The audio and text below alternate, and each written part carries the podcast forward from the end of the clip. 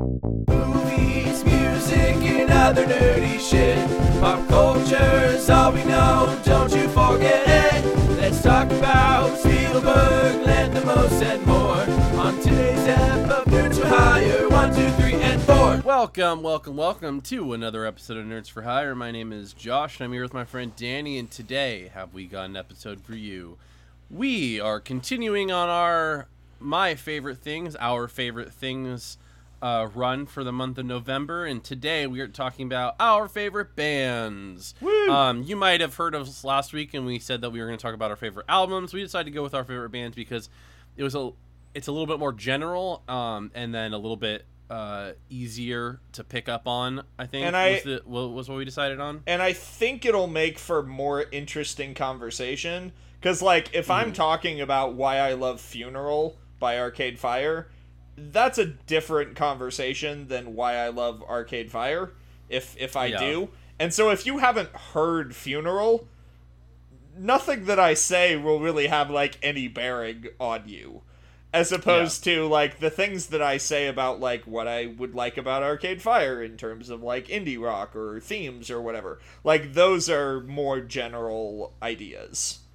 Which is really funny because on the master list that Danny sent me, Arcade Fire is not on there. Yeah, I just So made I up one of the examples. Not the example yeah. that he's bringing.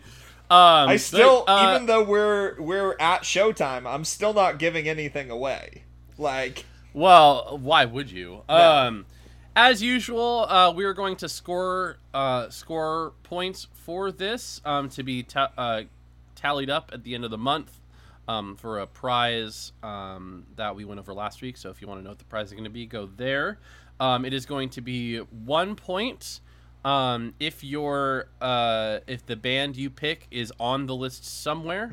Two points if the um, the band you pick sorry i couldn't get the words out if the band you pick is exactly in the place so say i no, say two points if it's one off. oh two point yeah you're right two points if it's one off uh and then three points if it's exactly so say uh, one of the bands on Danny's list is Simon and Garfunkel. If I think Simon and Garfunkel is like number one and I get it exactly number one, I get three points. Right. Um, so and so on. Um, so we are going to go through and we are going to um, list off our um, bands, uh, person by person, and if you ha- uh, if the person has it on the list, then um, we score points as we go. Yep. Um, I and then remember there is one uh, band on this list that we do not like. Uh, on each of our lists that we do not like. If if um, that person if you put the other person's hated band on your predictions list, you lose three points. One point. no point. one point if it's on the list, three points if it's top. Oh, if you put it at number one. which is not.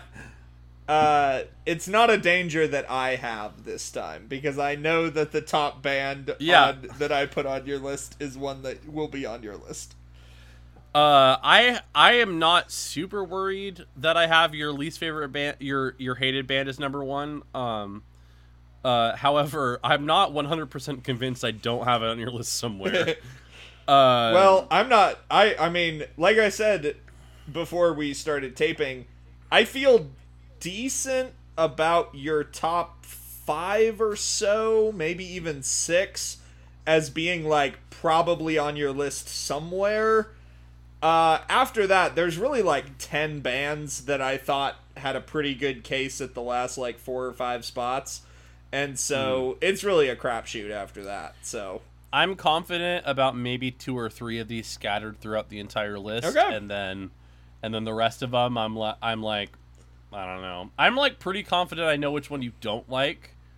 Um, but I I I again not 100. percent um or even like 70% my my my bar for confidence is quite low this week um Yeah. when i say confidence we're not talking 90 to 100% we're talking like 50 to 60 um because everything else is so much lower but that being said uh we have no news this week so we're gonna jump Just imagine, it. just imagine your confidence level next week when I throw 20 books at you and you've heard of three of them. So Yeah, but imagine my confidence knowing that you're gonna guess very few of my favorite shows in the week, the week, because there are so many shows to choose from. that's true. But I also know some of the things that you talk about constantly. That's true. It's because I like things, and That's I want to okay. talk about things I like. I do too. Like part of part of the challenge with the movies was like like last week was like if you really did a deep dive on my Instagram, you could have figured out quite a lot of that information. Uh, because I talk about stuff all the like you would have had to go back a couple of years for some of them, but like you the information was there, and so trying to be like have things that you don't totally know that you're not immediately going to guess that are still you know honest uh, is a challenge. So Yeah. Anywho, like I said, we have no news this week, so we're gonna jump right into it. So this might be a slightly shorter episode, um, but we both love music, so there might be quite a few things to talk about. yeah. Um, so Danny, do you want to head us out? What do you think is my number ten? Well, you, uh, I, I started. So what we do is we say what our number ten is, not what we think. The oh right, I forgot. And yeah, I totally forgot. I, uh, I I, literally started, just announced it too. Yeah, I started last week, so I thought you could start this week. Okay. Um, yeah, my number ten, Danny, uh, is one of the first bands that was ever signed to uh, the record label Fueled by Ramen. Um, Okay. One of my all-time favorite bands. This band is Math and Sophie, Springsteen and black dresses, the glass animals, Steely Dan and churches, talking heads, panic and Arctic monkeys. These are a few of my favorite things. When the heat drops and now it stinks, and you're feeling sad, I simply revisit my favorite things, and then I can feel so glad. the Hush Sound. Okay. One of the, I believe they are one of the f- the first three bands ever signed to Fueled by Ramen. Okay. Um, it was like them, Panic at the Disco, and one other band. Mhm. Um, I have seen this band in concerts. They are phenomenal. Mhm. Um, and uh, yeah, I love them. I, I base a lot of the sound that I do when I write my music off of them. They're great. Yeah, I had them on your list. I had them quite a bit higher because when I was listening through, like this was hands down, uh, like the band that impressed me the most.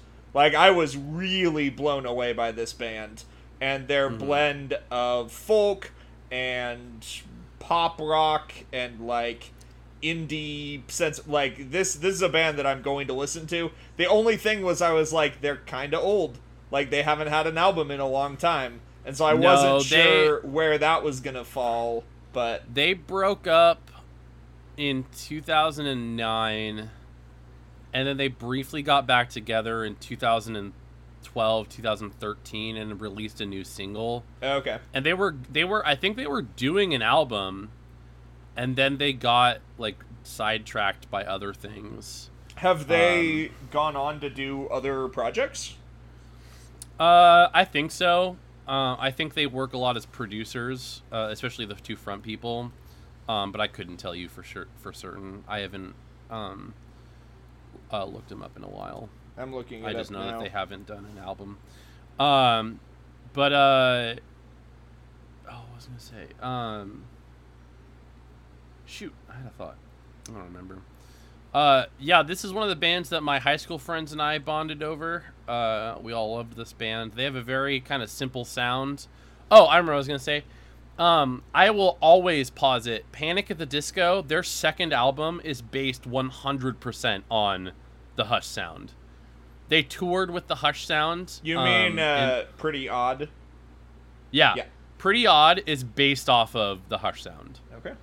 Um, and I will say that they uh, Panic at the Disco toured uh, the, with the Hush Sound as their openers um, in like 2006, 2007. Mm-hmm. Um, and after that, Pretty Odd came out, and they sound it sounds very, very similar to most of the Hush Sounds discography. All right. Um, well, as I was anywho. as I was listening to some of Pretty Odd because Panic at the Disco is also on your list, uh, Hmm. I was reminded that that album is quite good. Uh, It is. I I forgot that that album was as good as it. Like I need to revisit that one in in full uh, in the near future because I I very much forgot that that album was as good as it was is. So yeah, my my uh, my uh, uh, pretty odd and uh, too weird to live, too young to die are like my favorite two Panic albums.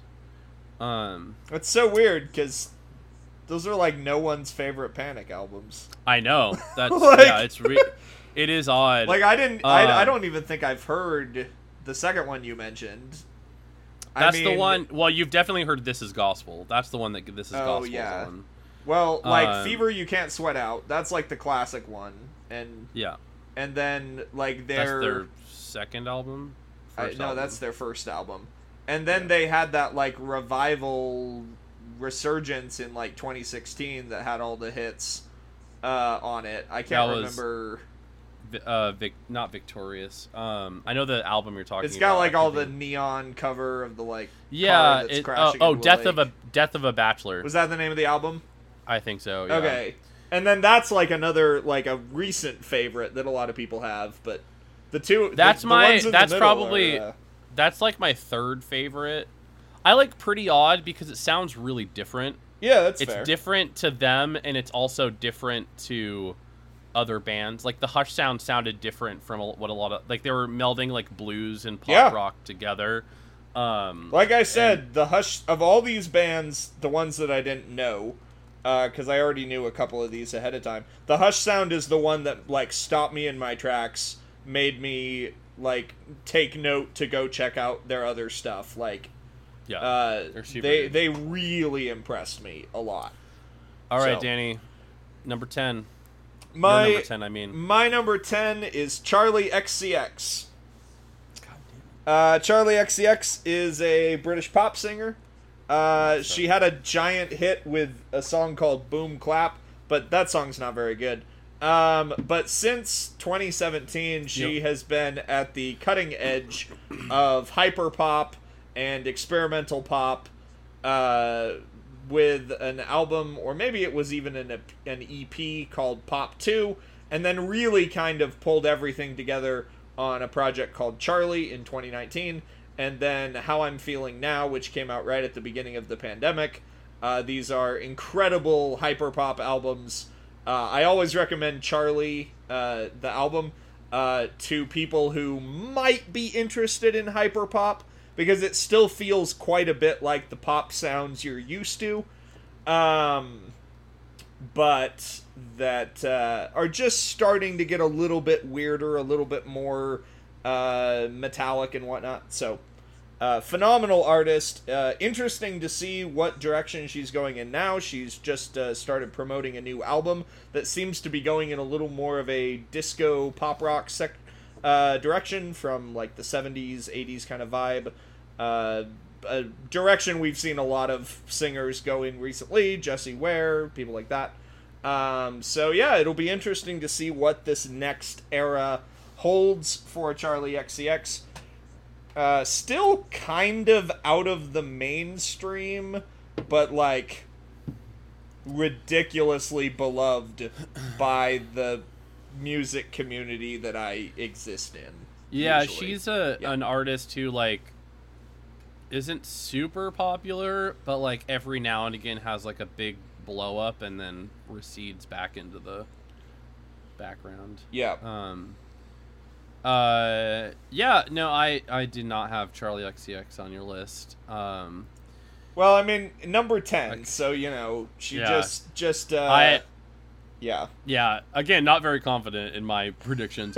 um. Is that all you have to say on on her? Yeah, I think so. Uh, just Alright. that I highly recommend the album Charli to pretty much everybody, um, because if you want to know, if you if you are of the opinion that there haven't been good pop albums or like new and interesting pop concepts in the last few years, listen to that album and you'll realize that there are still like a lot of very interesting things happening in pop music.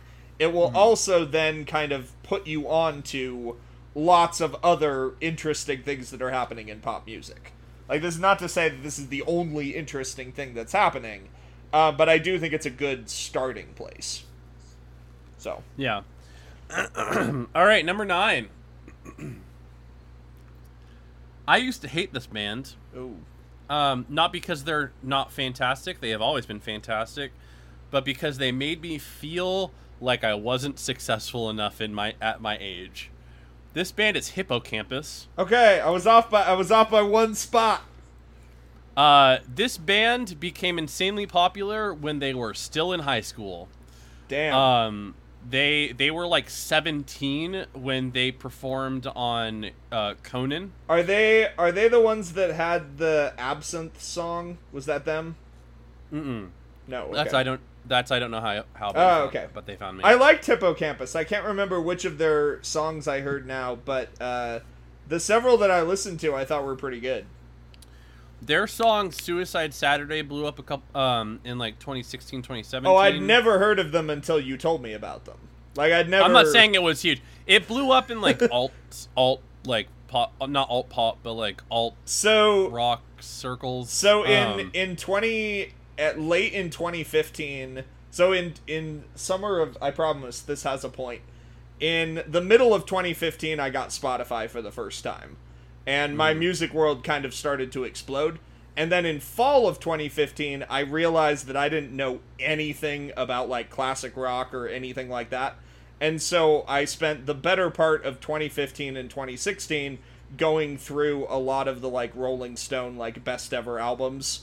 Yeah. Um and so I have everything that I know about 2015 and 2016 pop music.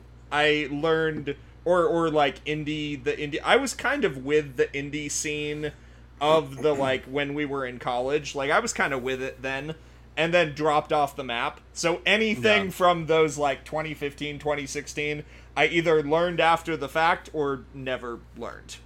So, yeah. Yeah, I um, so Conan O'Brien did it. Ha, I don't know if he, he does it anymore because he doesn't do the show anymore. But It's true. for a long time, he was do he would highlight um indie bands essentially on his show. Like he would only bring on bands that were they not not necessarily bands that were already big, but he was bringing on bands that were like about to become big. Um, and Hippo Campus was one of them where he he brought him on, and they have this they have this kind of like it's like poppy indie rock kind of sound. The the instruments are all very technical. Um, it's a very like Arctic Monkey style of like instead of playing chords, they're playing riffs a lot. Um, Mm-hmm. and it's uh yeah they they're the the thing I love about them is they have a very John Lennon uh, way of songwriting where the words make almost no sense. Um, the words are just there to facilitate the melodies that they're doing, which are really cool. But it means that like I've had a friend try to tell me like it makes sense, and I'm like, no, like he's saying, uh, what what is a word like? I don't remember. Which I is can't which give an is pretty unusual for an indie band. Like Yeah. usu- usually they have relatively like precise lyrics. Like they have they might not have Yeah. like a ton to say, but they're pretty like lyrically interesting. They've Um, gotten they've gotten I think more more better. They've gotten better in their songwriting over the last couple Sure. of years I've been following them. Um, their album I want to say it's called Boyish. Um, uh, was uh, I think m- way better in terms of like the lyricism. mhm. Um, but I think they still have uh, room to grow. Um, and that's one of the cool things about them is that you I kind of caught them so young that you get to see the band um, grow. It's one of the things I wished I had been able to do with like Twenty One Pilots. Sure. Like been able to see the band like grow through the age, the their time. And Yeah. um, this is a band that I ha- I just so happened to get on the forefront of. But nice. Yep, Hippo Campus. I've loved them for the last like seven years. They're Cool. fantastic. Yeah. Uh, my number nine is probably the the most outlandish uh, artist on my list. uh, Caroline Shaw. Uh, Caroline Shaw is a uh, classical, a modern classical composer. Uh, she won a Pulitzer uh, for, or whatever the the equivalent is. I can't remember if Pulitzer is is the thing for music. She won the No. highest possible award uh, in 2013 uh, when she was 36, I think. Uh, and so when I stumbled on that, I was like, "Whoa, this is somebody to watch out for." And um, especially the last two years, she did a composition last year that was phenomenal. Uh, she's done two this year with the backing group So Percussion, or I'm not sure how to say their first. It's like S O with like a line over the O, so I don't know how to say that. Um, Are you referring to the Gramophone Award? no, uh, she won like Because the Pulitzer is. Isn't the Pul- the Pulitzer an, a literary it's award? it's multiple things. There's they do one for Ah. classical music. Um, I'll just make sure. Here, you keep talking. I'll look it up. Right, I've It is got Pulitzer yeah, Prize. It's it's Pulitzer Prize for music. Yep. Interesting. Yeah, I learned recently it's pronounced Pulitzer or Pu- Pul- Pulitzer instead of Pulitzer. I, but- I always thought it was Pulitzer. You started saying Pulitzer at the beginning, and I Mm. just ran with it. Fair enough. People people say both for sure. Um but anyway, yeah, uh very experimental, very kind of daring compositions. Um really to date the only classical music styling that I've really found much attachment for. Um Yeah. in part because I have a hard time getting behind something exciting that was written 200 years ago. Like I want to see the like you just said with like the ability to see the artist develop. Like I, I want people that are of my time and uh, I I think she is absolute and and a lot of uh, if you Google like best classical music albums of the year or whatever, like she'll she'll very often appear on those lists. Like the classical music world is aware of her greatness already. Um, but yeah, I I really really like her. I actively hated her the music I listened from her. What did you listen to? But- I'm curious. but it's because so I I do love classical music. I don't listen to it as often as I used to, but I tend to dislike modern classical music quite a bit. Uh huh. Um, I I find it structureless and difficult to listen to Right. for uh, any sort of long period of time. By long, I mean like a minute and a half and or or more Uh huh. um, because it the the uh, it often feels much longer. Um, because a lot of modern classical music is very experimental, Yeah. um, like she is. Yeah. Um, and I, I, it's one of the few instances where I I tend to lean towards tradition over Okay. experimentation. I I pretty much I pretty much lean into experimentation at any point in time. I do too, tr- usually, but with classical music, I, or what would I guess what would be classified as classical music? Um, this uh, you wouldn't. Classical music is actually an age of music. Um, it's a time period in Okay, music well, history. But I- yeah, it's what- of the genre. It's what everyone calls it. Yeah. Um. Uh. Yeah, this would be like modern classical music. Um. I. I don't know. I feel like. It's it's almost like ex- I don't know. Something about it doesn't click. It's. it- Oh, no, it- I totally- find like, it, I, I- find it. I, did find not expect you to like her. yeah. like I, that, I, that is not a surprise to me. yeah. I, I just find I, it's not. Well, it's not just her. It's like Philip Glass and Yeah. a bunch of other modern composers. John It's- Cage and yeah. Yeah, Yeah. it's um, there are modern composers I like, but I funnily enough they tend to exist in the um, the concert band out- atmosphere more so than the like symphonic vocal Okay. atmosphere.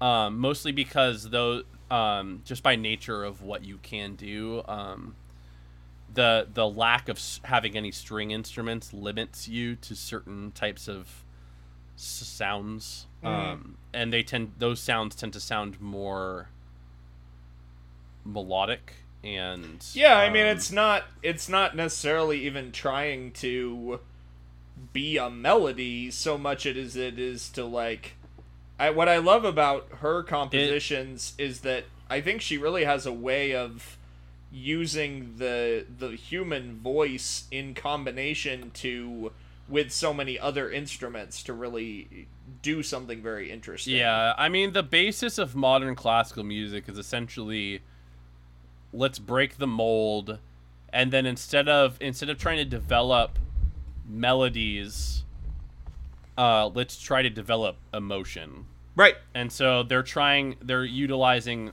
the sounds more less so to like create a melody but to like play on your emotions and make you feel as something. which as is we good, which as we've but- talked about with favorite composers is very much a like difference in what we gravitate toward. Yeah. Yeah. It's fine. I just tend I I love melody and the the the craft of building melody and counter melody and stuff like that. Fair. And so when someone ditches it, I kind of there's a part there's an innate there's like a small part of me that takes it personally. Um that's a joke. Um but anyway, um yeah, no, I I did not have Caroline Shaw on your list unfortunately. Um which means that there's n- one other band that I'm afraid you probably also haven't or not band, sorry, artist you have on your list that I left off. Um and I'm I might rue the day later. Uh anywho, uh moving on. Yeah. All right. My number eight, Danny. Uh, I laughed when you texted me what you thought about this band, Grandson. Uh, yeah, I I had a tough time with where what to do with them. They they made me want to die a little bit. Uh, they Yep. they really bummed me out, and so given the degree to which you usually err on the side of joy, uh, I left them off of your list. But at the same time, I thought I could also see how that how that's very meaningful to him. So I, they were among that 10 that I had no idea if they were going to be here or not. So, Yeah, Grandson um is the modern protest band essentially. Like they are um it's not they, it's I mean, he. there are- it's one guy. lots of protests. There are bands, lots. but, there are like, lots. I consider Grandson to be on the kind of forefront of that uh, because protest bands aren't really a thing anymore. I mean, there are bands that like act in that atmosphere, but like it's not as much of a thing as it was in like the late 60s, early 70s. Um fair. and I, I mean, maybe I'm wrong. Maybe I'm wrong. Maybe it's that I'm just not in that circle, and so I, I gravitate towards this. But um, I think in terms of, uh, I don't know. I find his songs very aggressive, but They are in that. a but in a purposeful way. Yeah, that's fair. Um, I find the, the the music kind of it exemplifies that sort of like aggravation toward things that are happening in society that you feel Mhm. um, but you don't know how to put words to. Um, and and then on top of that, I just really enjoy the uh, more than that, I enjoy the musical style. Um, like it's really aggressive, but he has this really cool way of melding, um, like traditional guitar with, um, like synth sampled drums. Yeah, it was one of the more sonically interesting bands that I listened to yeah from your um, list. So So, I so I actually, that. Yeah, I actually, I actually started liking Gr- Grandson because I heard um, "Blood in the Water," uh, that was morphs, That is that is a pretty good song. which more, yeah, which does this interesting thing of morphing from like almost like a, a Bob Dylan esque folky song Mhm. into like a like beat drop like synth Mhm. song towards the middle for the chorus. Right. Um, and which I thought was really cool. And then as I experimented uh, or listened to more of his stuff, I started to appreciate what he was saying lyrically, um, talking about because he does a lot of talking about like politics in the music Mm-hmm. and not necessarily politics but the effect of politics on people Mm-hmm. um, which is really important because i don't think a lot of we, we talk a lot about politics but we don't talk a lot about the effects of polit well i mean we do I mean, I, I, I'm could tell that I- you would like connect with a lot of it. I just couldn't tell Yeah. if it was going to be a favorite or like like is obvious to you from from the difference between my favorite albums and my favorite artists. Like there are a lot of there's not that much overlap.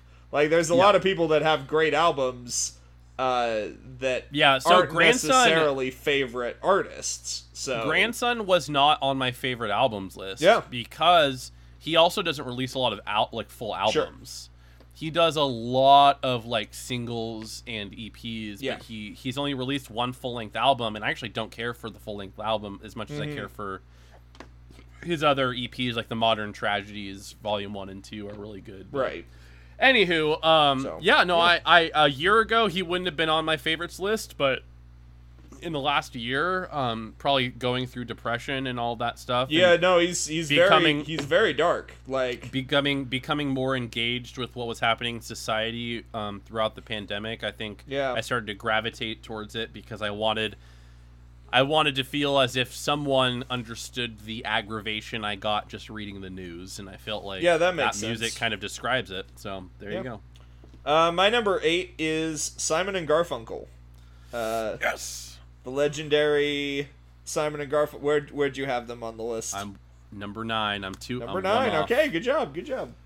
Uh, yeah, no, Simon and Garfunkel is amazing. Uh, they made four. They made three uh, relative like masterpiece level works.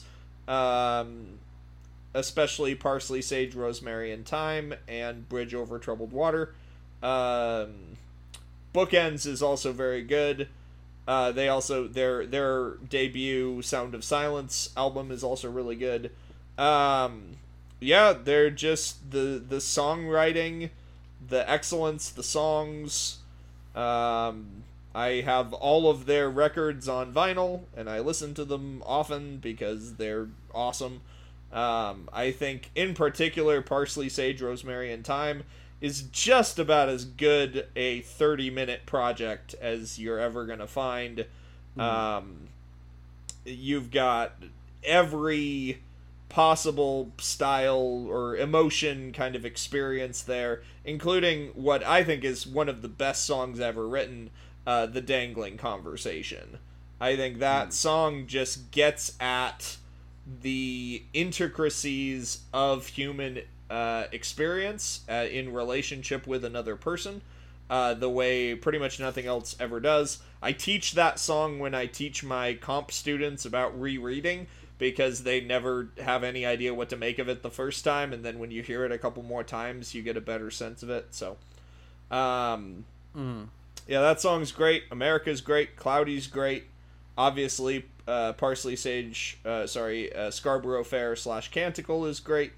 Uh, it ends with an overlay of uh, the seven o'clock news mixed with Silent Night uh, that I think is very powerful. So it's an amazing album. Uh, it's an amazing band. Uh, it's Simon and Garfunkel. Like, come on now. Yeah, I I know them mostly by reputation and legacy than I do actually listening to them. Like I've heard a few scant um, Simon and Garfunkel songs, but I know them mostly through like various covers. Like there are so many bands that have done covers, modern bands um, that have done covers of Simon and Sure. Garfunkel Yeah. songs, and they're some of the most like like there are there are not a lot of bands that can claim that their music could last through the ages Mhm. for lack of a better like it's like it's basically like the Beatles, the Rolling Stones, I mean, it's and a- a few songs from like there are there I mean, are it's a longer list than that, but yeah, it's not a ton. Yeah, but I'm Yeah. what I'm talking about is like I don't know, like if you were to be like, all right, you can only communicate with aliens through music. I don't know if that list is very long, and yeah, I no, think. Si- I think that's fair.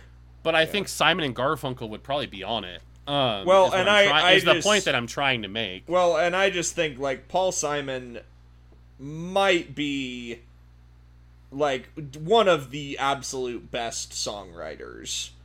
Um, because even his solo stuff in the 70s, most of those songs are awesome. Um, like his his success rate of writing a good song is like 90%. So yeah, there there really doesn't get much um, better than than that. So Yeah. All right. My, I'm really glad I got two points. Um, my number seven, a band that Danny had never heard of until until uh, he saw my favorite albums list. Um, Vinyl Theatre. spot on. I'm spot. Nice. I have that at number seven. I agonized over where to have it and where to. I'm so happy for those three points. Yeah, Vinyl Theatre is yet another band that I started listening to uh, a month before they broke up, um, which I'm really bummed. Right? Uh, their their album, their premiere album, Electrogram, is one of my all time favorite albums. It was on my a list of favorite albums. I think it was like number f- three or four actually. Well, I probably Um, wouldn't have had it that high. So They um I found them when I was searching so like as as I've talked about before, I tend to listen to music that I want to play. Uh, music I listen I find I listen almost exclusively to music that I pull influence from because it is very very very difficult bordering on impossible in my head to delineate between music that I've just heard randomly and music I'm intentionally pulling inspiration from if that makes any sense. Um, like if I started listening to country music, I would start writing country music without realizing I was doing it. Um, like it just seeps in there. Um, it's like it's like putting a drop of red food coloring into a river at the edge of a waterfall and then trying to stop that red food coloring going over the water. I mean, I have no idea if that would work, but it seems like a moderately engaging analogy. So Yeah. Proceed. Um, but anyway, yeah. So I I I, ha- I like force myself to. There are lots of bands that I love that I just don't listen to very often because they're not bands that I want to pull inspiration from. Um, however, uh, Vinyl Theatre was like a breath of fresh air when I found them because um, they were doing like what I wanted my band at the time to do. They were doing this kind of like alternative synth rock pop kind of thing where they were melding traditional like um, pop punk kind of rock sounds with sort of like an 80s synth pop kind of thing. And I really liked it, and it's something I wanted to do, and I found it very easy to pull inspiration from them to do it. Um, and so, and it made me really happy when it, it's one of the, uh, it's one of those bands that I listened to, and I was like, oh my god, they're in cap, they they're they're doing it, they're doing exactly what I want to do. Um, and it didn't feel like I was ripping anything off. Um, by co- like I wasn't copying them, I was just taking inspiration from them. But, um, I yeah, I, I don't know. I love them a lot. Um, they broke up. Their lead singer left like a month after I started listening to them, and they haven't produced any music since then. Um, and uh, they're another small group. I, I as you might see with this list, I love small groups. Um, they're a three per. They were a three person band. and just and you love small groups that have like 14 song catalogs. Yeah. Um uh very few of the bands on my list are bands that have been around for longer than like 5 or 6 years. Um like I think Arctic I no, I, I think Mute Math on my long list might be the lo- like the oldest band on that list. Really? Um, Yeah, Mute Math started in like they started like like 99 oh, okay. um and then they yeah there there's a whole thing with mute math that i can go into like i know their whole history but anyway uh yeah vinyl theatre that's all i got um did you have any thoughts to share on them I thought they were good. Uh, I could tell that you liked them more than I did. Uh, Like I, I liked them, and I could see why a couple of their like songs kind of blew up. Like they were kind of catchy pop songs. Uh, Yeah. They weren't someone that I wanted really to listen to more of. Um, Mm-hmm. but I I could see the appeal. Um, Yeah, they they have a a few songs that are kind of rote, I guess. Um, but uh, I don't know. I liked them. Cool. That's I don't really have too much more to say on that. What's your number seven, Danny? Uh, my number seven is Bruce Springsteen, Fuck. the boss. The boss. I was at Uh, a od- I was I was kind of at odds with Bruce. I wasn't sure whether or not he belonged on your list because we haven't talked about him much. No. Uh, so between 1973 and 1984, Bruce Springsteen had one of the greatest album runs of all time. Uh, he released The Wild, The Innocent, and The E Street Shuffle, which is probably an, an album you haven't heard of. Uh, you being any collective listener, uh, unless you've explored deeper into his catalog, it has nothing even close to a hit on it. Uh, but I, I, think I've I've heard of E Street Shuffle. Well, you've probably heard of the E Street Band, which is his backing maybe. band. Maybe that's what I've heard. of. Yeah. um, but this is my favorite Bruce Springsteen album, so I highly recommend checking it out. Uh, then he, of course, broke out in 75 with Born to Run, which has such great songs as Thunder Road, the title track, and the uh, awesome Jungleland closer. I think that's one of the best closing songs of all time. Followed that up with Darkness on the Edge of the ta- eh, on the Edge of Town, Badlands, Racing in the Street. There's no need to say more. Those are incredible songs. Uh, I'm not the hugest fan of The River, but The River is a good album. Uh, but he came back with Nebraska in 1982, which is kind of a folksy Americana record um, that is just perfect. I I really really love that album. And then of course had all the hits on Born in the USA. Um, his Yeah, he's someone that somehow he and like Paul McCartney are two artists that have been around forever. yep Who somehow like remain making decent music. and remain relevant. Like they somehow pull it like pull it out of their asses and they're still relevant to modern music today. Yeah. Which is bizarre for two artists who've been around for like he's been Bruce Springsteen's been playing for like 40 plus years and uh, Paul McCartney's been around since the dawn of time so I far mean, as I can tell. it'll Um, it'll be 50, 50 since his first album next year, oh, okay. I wasn't sure two his years from now. I was basing that number off of his uh his Broadway show where he talked about Yeah. how he'd been playing. for His Broadway plus show is also incredible. Um, Yeah, I liked it a lot. And his uh, not most. I haven't heard his most recent album, but his one from 2019, Western Stars, uh, was a very good album. Um, that really no one 50 years into their career has any business making an album that good, and most people, including like Bob Dylan, haven't. Like I don't think Bob Dylan's recent albums are anywhere near this good. Um, I didn't think Paul McCartney's. I didn't listen to his most recent. I didn't like Egypt Station, but um, anyway. yeah. So Uh, yeah, no, very good. Um, I I've come to appreciate Bruce Springsteen more in the last couple of years than I did before. and and Um, just in 'cause I- terms of since you talked about your song like I also do a little bit of songwriting from time to time and am very much more in that like Americana vein uh, and I have drawn a lot on uh, Springsteen and even had a friend pay me the enormous compliment of saying that one of my songs reminded him of Springsteen which is not praise that is earned but it sure was nice to hear so yeah, that's always great when you get compared to an artist that you also really appreciate. Like I was compared once to I I was told that my song I was told two things. First that I sounded sort of like Tyler Joseph from 21 Pilots, which blew my mind and I loved. And also I don't think that's accurate though.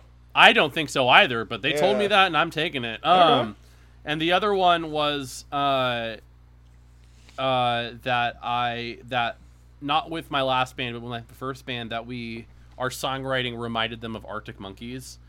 Um That's which I really liked. It's a it's a very high compliment. So Right. yeah. Um that was by uh I don't remember his last name. It's a guy that you and I both know at Multnomah, but I can't remember his last name. So I, his name was Kevin, Kevin something. But I feel like we knew a bunch of Kevins. You I mean don't remember.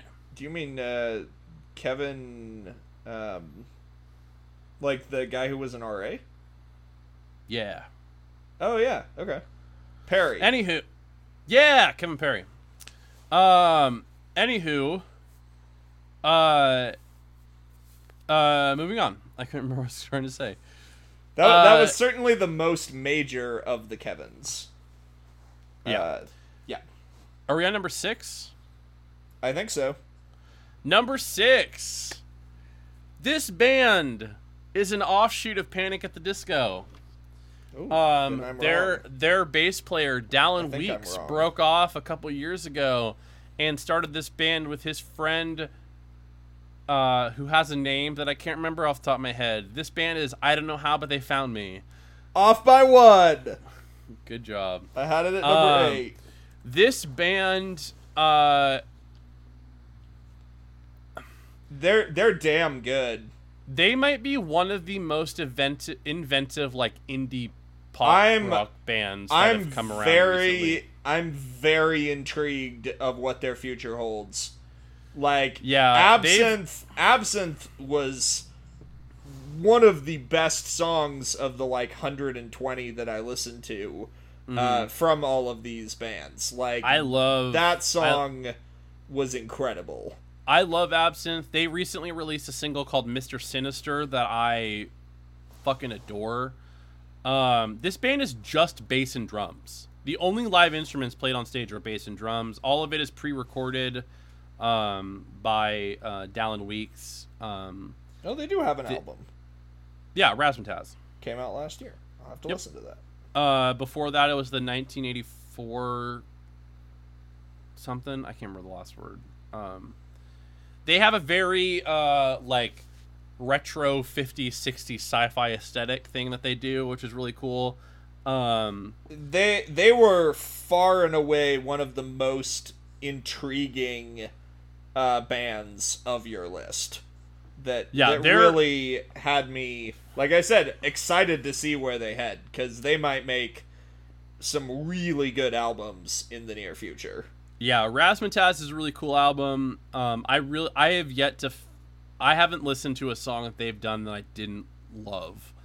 Um, and it's kind of rare for that to happen. Um, Mm-hmm. Uh, especially for a band that's only been around for a few years and has done very little of their uh, like before that Dallon Weeks was a part of another band where he wasn't doing the songwriting. So um, yeah they're they're awesome. The uh, uh, I don't I don't know. I, I can't they're they're I again one of the most inventive like indie bands playing right now. Um, the sounds the sonic um, the the sonic the sounds they use are really cool. The way they um they bridge this gap between like sort of it's got like a it's got like a weird retro sound but it's very modern sounding as well. Like it's cool. I don't know. Yeah, Listen- give them a listen. Absinthe is really good. Mr sinister is really good. Um and uh yeah. I promise you'll like at least something you hear from them. Uh, I'm doing much better with your list so far than I expected to be doing. i'm not Um, doing very well at all Like I've already got eight points from the half that I was like pretty. Yeah, I was I was dead on with Vinyl Theatre and off by one on them and Hippo Campus. Well, and you can already you can already guess that you can already be a certain cert, uh, even if you miss the rest of them, you've already got three more points. And coming. I was way more confident about the top three or four uh, that I think I'm gonna have pretty close to being right. Um, so this is going very well for me. I'm very happy right now. yeah, I'm fucked. I'm gonna be out like twenty bucks at the end of this month. All right, Oh, it won't cost that much. uh, Daniel, what's your number six? Uh, my number six is Kero Kero Bonito. I was off by one. Oh, good job. Uh, Kero Kero Bonito is a recent discovery of mine. I discovered them at the very beginning of this year. I adore this band. Uh, their kind of major debut is an album called Bonito Generation. Uh, it is sugary pop, feel good perfection. Truly one of the like one of my number one like feel good albums. Uh, their second major album, Time and Place, went in a super different direction. Much more kind of indie rock stylings with a bit of pop still in there. Uh, and they nailed it. And that's kind of the direction that they were on with Civilization as well. Uh, I think they have more new music in the works. Uh, they've started, at least Sarah Bonito, the lead singer, has started like doing other collaborations that are really interesting. Uh, they were Yeah. featured on a new Dorian Electra remix. Like they're just uh, all over the place, doing awesome stuff. Gradually developing a stronger fan base. Uh, I think this is without a doubt in terms of like pop groups, uh, not individual artists, but pop groups. Uh, certainly one of the most interesting and compelling pop groups of the last five years. Um, really, I- really love this band. So I really did not care for the first song I listened to from them, which was Shrimp. yeah, that's old. Uh, it's not one of their best. It's their number one on Apple Music. Yeah, but Uh, that's just because like if it's it's, old and it to, kind yeah. of got in something or whatever. Yeah. Yeah, that being said, I did kind of like Civilizations. I listened to bits of, uh, I think, each of the songs. Um, and I liked what they were doing. I You'd, you'd probably like time and place more. I'm maybe um, I'm not sure how I feel about her voice, That's fair. which is really not something that you can control. Um, but she, uh, the the she she is uh, something about the inflection she uses when she sings like was grating on my ears a little bit. Yeah, I mean uh, she's she's Japanese British uh, and has a very distinctive voice. Yeah, uh, so sure. I I can very much see that that like won't float for everybody. So Yeah. Um, you can't control it. I'm not like I'm not saying that she's a, she's a great singer. It's just it's literally just a preference thing in terms of sure. sonic sounds. Sonic sounds. I keep trying to fit the word sonic or into I mean, phrases, Sonic and I keep fucking it up. dimensions, sonic palette, that kind of yeah, stuff. Yeah, it's. I keep trying to be like educated in my music, and I keep fucking it up. Um, I promise, I know what I'm talking about. I have most of a music degree.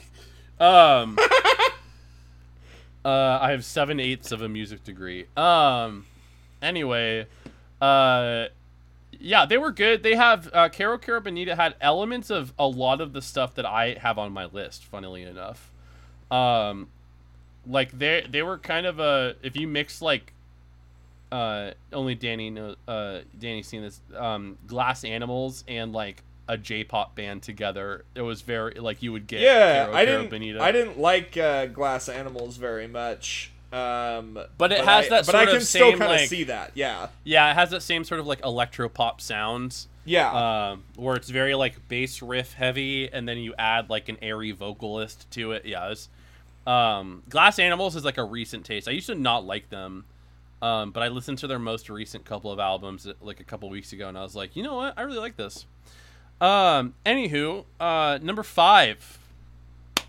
number five arctic monkeys okay, I was off by one. again. Um, I uh, was first turned on to Arctic Monkeys after that comment by Kevin Perry because when he told me that, I actually didn't know who Arctic Monkeys were. um, actually, the, I did know who they were. I just didn't know what the name of it because at that time, um, they had already started playing like. Do I uh, want to know Wha- was a huge hit by then. do I want to know why do you always call me when you're high? Yeah. Um, that their their AM album had become like a massive, massive hit Yeah. around that time. Um, and so the night after that show that Kevin Perry was at, I went I went back to the house and I uh, I I watched their um, they did a 2014 performance with iHeartRadio. Okay. Um, where they played work for an hour. Um, uh, and I fell in love. I was Mhm. like, this is one at the time it was my favorite band. It immediately became my favorite band. Um, Dang. uh, Arctic Monkeys is the reason I have the taste in music I have now. Sure. Um, they're the band that set me on the direction um, towards where I am with my music tastes. Mhm. Um, I uh, uh, this it's the first band I became actually obsessed with. Um, because before that, um, and and still a little bit, I don't like to become obsessive about bands as a rule because it feels too like fangirly. Sure. Um, and also like as an artist myself, I like to can I like to keep some level of like anonymity to the artists. Mhm. Like anything that isn't like personally divulged by them, I try to stay away from. Mhm. Um, however, uh, this is like the first band where I was like, "Yep, I'm reading the Wikipedia page. I'm gonna find out what their history is." I found out that like before they started playing together as a group, none of them had any musical experience and had never played kind instruments. shows. Which Yeah, the- I the don't reason- mean as an insult in any way, shape, or form. No, you can listen Yeah. to their first their first album, and the reason why they play stuff um, like you listen to their first album, uh, their first two albums actually, and you can hear it. Um, especially if you know anything about music, and uh, they play a lot of stuff that's very riff heavy, meaning that they're playing single note lines over on repeat throughout most of the song, and very rarely are they actually playing chords. And when they do play chords, they're generally playing chords that are very easy to like accidentally find. Um, and so which leads you to believe that like they literally just started picking out notes and went like, "Oh yeah, this sounds good." And then Yeah. someone and then a couple years later you like they they're one of the biggest bands on the planet and they're Yeah. like the biggest band in Britain and in most of Europe. Their drummer is one of the best live drummers I have ever seen. Um, he is like ridiculously fast, uh, a fast and technical player, and he has like zero musical training. Um, and Yeah, uh, I'll- they're I'll uh I'll spoil. I don't have them on my list. oh Um, fuck. Yeah, I'm sorry. Uh, but I do want to I do want to I do want to gush about Arctic Monkeys here for a second. The reason I don't have them on my list is I don't like the AM album very much and I've really never developed any taste for Trilogy Great based Hotel Tranquility Casino. base. Yeah, I Um, like, like I do like the song four out of five. I think that's a good song. Uh, and I pretty much can't stand like the rest of the album. Um, I really, I, I ought to revisit it and see if I still feel as strongly about it. But when it came out, I, I hated it. Um, however, I love their first two albums. And whatever people say I am, that's what I'm not. Is that was actually number three of my favorite albums. Um, Yeah, like favorite were- I adore that album. favorite worst nightmare was my number one. Number Um, one. Wow. Okay. Uh, because favorite worst nightmare is like single-handedly responsible for putting me where I am. Like if I never listened to favorite worst nightmare, I never listen to the rest of the bands that are on my the any of the bands that are on my list. That's fair. Except for the Hushdown because Hushdown came before that. Um, yeah. But yeah, if I never Yeah. listen to that, if I never listen to that, I never care for Hippo Campus. I never find Mute Math. Um, Sure. I never. Yeah, no. Uh, those those first two albums are still two of the like absolute best from the 2000s. I think. Um, I think I hone- obviously would agree. So Yeah, there. I I honestly would say that favorite worst nightmare is like one of the best albums written in the tw- in the 2000s. Um, it's it's the the the fact.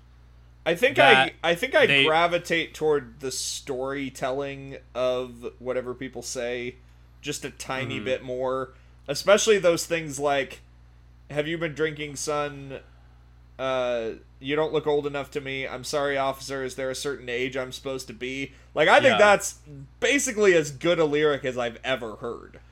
Like Yeah, and that that's- that kind of like tongue in cheek but also like absolutely devastating kind of thing that they really captured on those first two albums, but I think especially on that first one. I gravitate towards the musicality of favorite worst nightmare. That's fair. Um, That's fair. like if if if what I say whatever you say I am, that's not what I'm not. Is like step one. Yeah. um then and then uh favorite worst nightmare is step two it's them going like okay we are musicians now Mm-hmm. and writing songs that are not just lyrically good, but Yeah. like musically phenomenal as well. Whatever, whatever Teddy people. Teddy Picker Teddy Picker remains one of my all-time Teddy favorite songs. incredible song.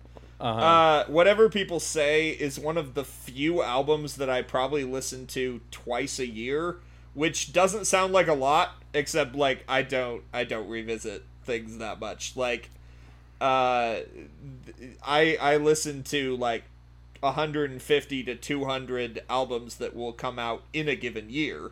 And so I don't have a ton of time to listen to lots of old stuff. So if I listen to something two or three times in the course of a year, uh, I really love that album.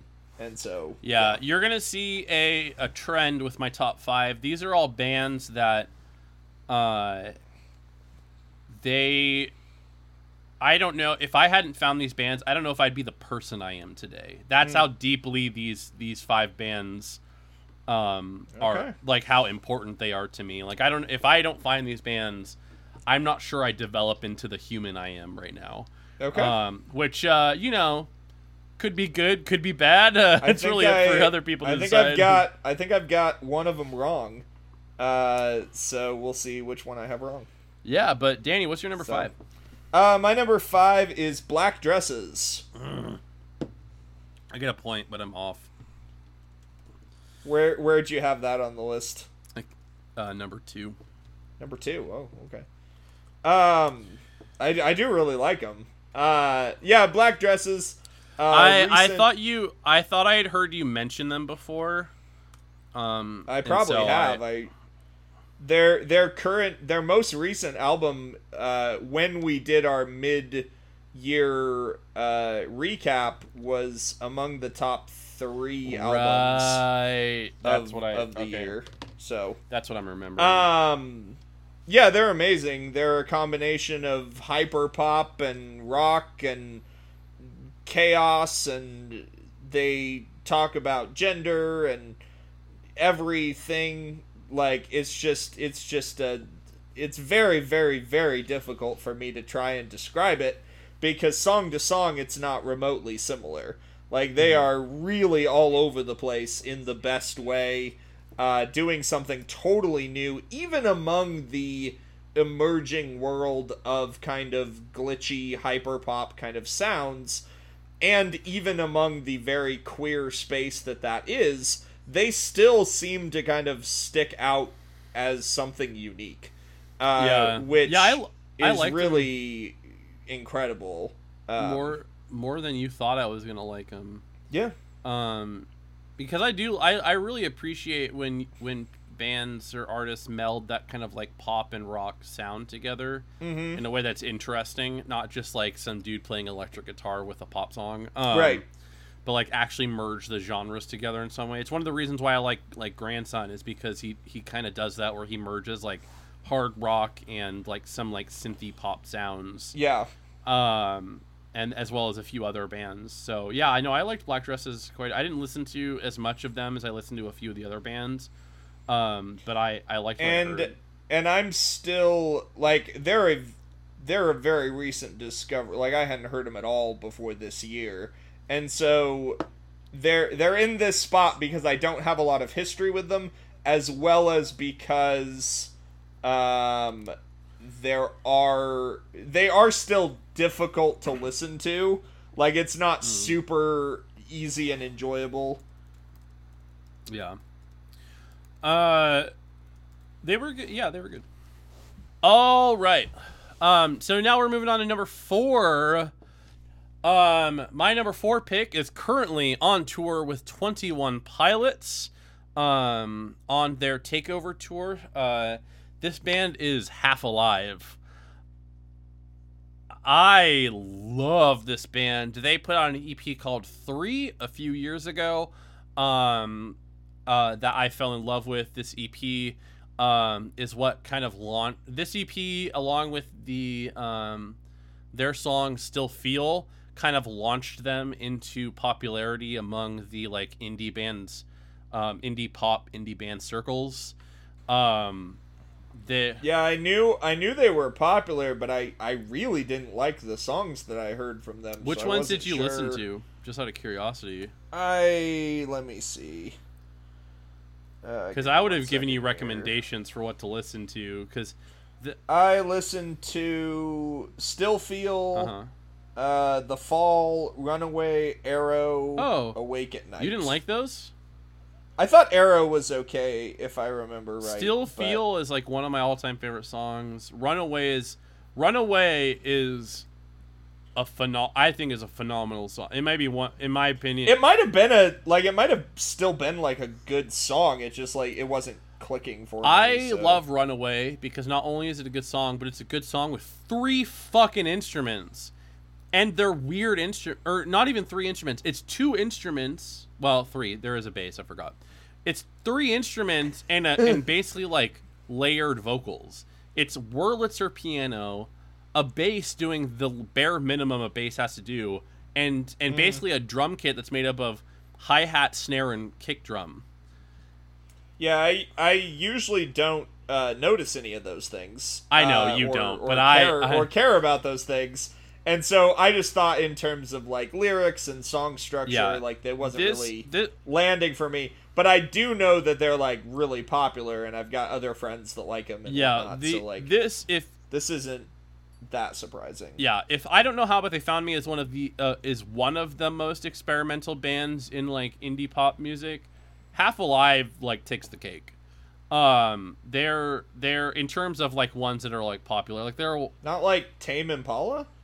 I I think with their album now not yet and the stuff that they're doing. I mean, I really, I really, really don't like Tame Impala. So like, you're not offended. Like, No, no, but, no. I mean, that's the I- one that I think most people. I haven't say. heard enough of Tame Impala to make that art to make that argument. I hadn't thought. Of, I just Okay. I I think of like with the stuff that they're doing with their album now not yet, which came out in 2019, and then um, the stuff that they're producing like that they produced during the pandemic and then now um, Mhm. is like very experimental, like indie Okay. synth pop kind of stuff.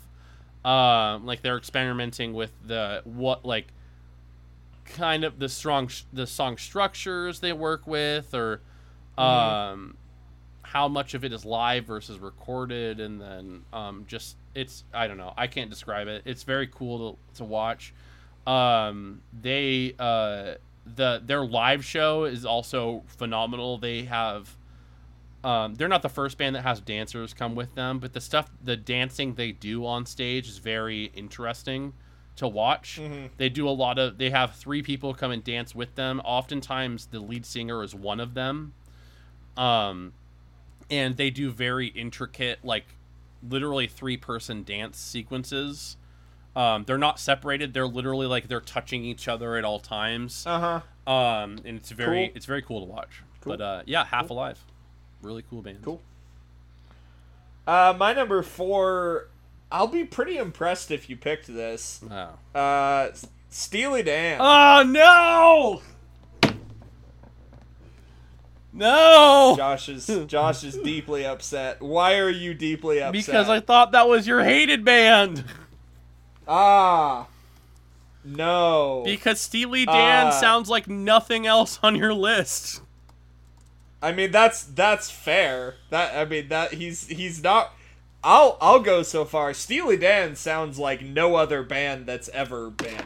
Fuck! Uh, I'm genuinely a little bit upset by this. Motherfucker. I can tell. I was way off from the Um, beginning. I had. Okay, what's what's your fucking favorite band? You talk, I'm gonna look at your list for a moment. Um, yeah. So so I so I adore uh Steely Dan, and you're right. They're they're not like any of these other bands. They're not really like any other band. Uh, they are a blend of jazz and rock. Yeah, Uh, in in equal parts. they're a jam band. Um, I. ah.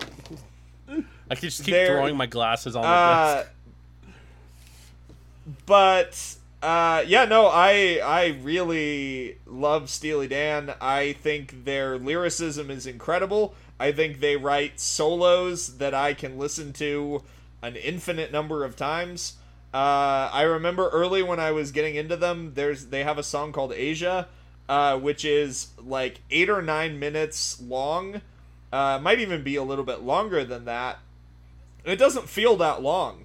Like it, it if if you're uh, if a lot of your picks are like bands that made you the person that you are, some of mine are, but Steely Dan is one that really challenged what I valued in music and really got me to a place where I was able to better appreciate um, the musicality of their songs. Uh, I love. I actually have on vinyl all of their canonical albums. Uh, prior to their 2003 or whatever comeback, like fuck that. Uh, like I have on vinyl all of their albums. Um, I absolutely love them. I was listening to them today uh, and moved them up a spot. So you you should be glad I didn't listen to them more. They might have moved. They wouldn't have moved any higher. But they are solidly.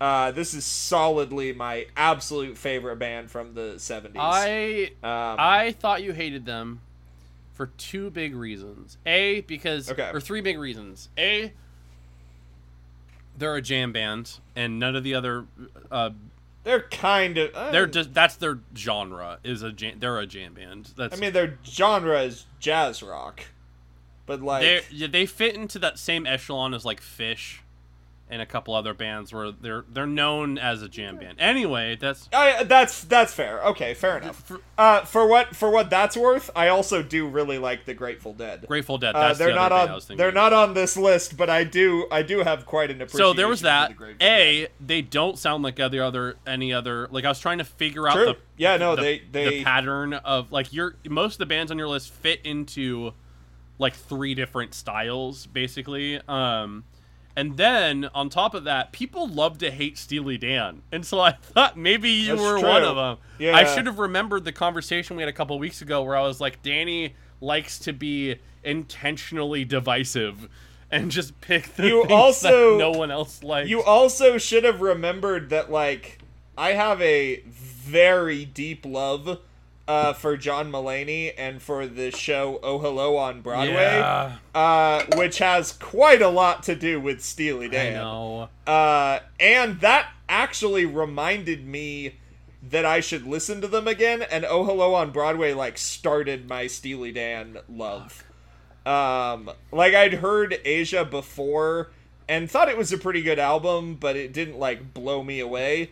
And then after Oh Hello on Broadway, I was like, maybe I'll try Steely Dan again. And I was like, this is my favorite thing. I cannot believe this. Um, all right, now I have I have zero idea who you're hate. I mean, I have an idea, but like I'm very unconfident about it. Um, Okay. uh, anything Fair else to say? I, Uh, I, I can no. be. I, I'm gonna be honest. I haven't heard too. I haven't really haven't heard much of Steely Dan. If I have, it's. I highly recommend to everyone that they listen to the album "Can't Buy a Thrill," um, because it has some of their like most well-known songs, like "Do It Again" and um, "Reeling in the Years," but it also has some of their b- best deep cuts, uh, like "Kings" and uh, "Turn That Heartbeat Over Again." Um, so I think Midnight Cruiser's on that album too. So just a really amazing. Uh, but really, everything that they did between '72, I think, is when that album came out, and uh, the project they did in 1980 or 1981, the name of which escapes me right now. Those like six albums are all pretty much just like phenomenal. So All right, my number three. We're getting up here now. Uh, no intro. My number three pick is Two Door Cinema Club. Ooh, I, uh, I I don't have them on my list. I at all. I love this band. Um, so one of these three bands that I thought very strongly was going to be on your list is not. um, I uh, don't worry about it. Even if I got the remaining two, three of yours correct, one of which I know for certain is wrong because I already said black. You already said black dresses. I would still lose. Um, you have nothing to lose. It's here. a cumulative thing. Danny- maybe maybe you will maybe you will go to just the right fortune teller that will tell you exactly how my books list is fortune tellers are crocs. Anyway, Um, yeah, I could, I could get, uh, you could get the next three, you could get all three of mine of these wrong and still win. Um, anywho, uh, you could have stopped. I you should. could have I listened to seven. I listened to seven hours of your music. Your dedication was far more than mine. Um, I went. I went hard. Well, all your bands are so similar. Like I kind of had to. Yeah, we- Or I would have just been like totally in the dark. yeah, we this was difficult for each of us differently. Like mine were all sort of in the same genre, um, style kind of range. Whereas Almost all of your bands are 2010s indie rock. yeah, Yeah. um, uh, All yeah. mine are all over the place. Yours are all over the place, and they genre, they Yeah. s like stylistically don't fit into, in into like, into any one category. It yeah is interesting. They they hedged toward pop, but that was Yeah. about it. Yeah. uh, so Two Door Cinema Club. This is they are one of the um. They're one of the most consistently good bands I've heard. Um, most of their music sound on any given album, the the music is very consistent. Like the level of songwriting quality is very very even across the album. They have obviously a few songs that are like like what you know is like their most well-known song and then something uh something I can do. I think I can't remember the exact name of it.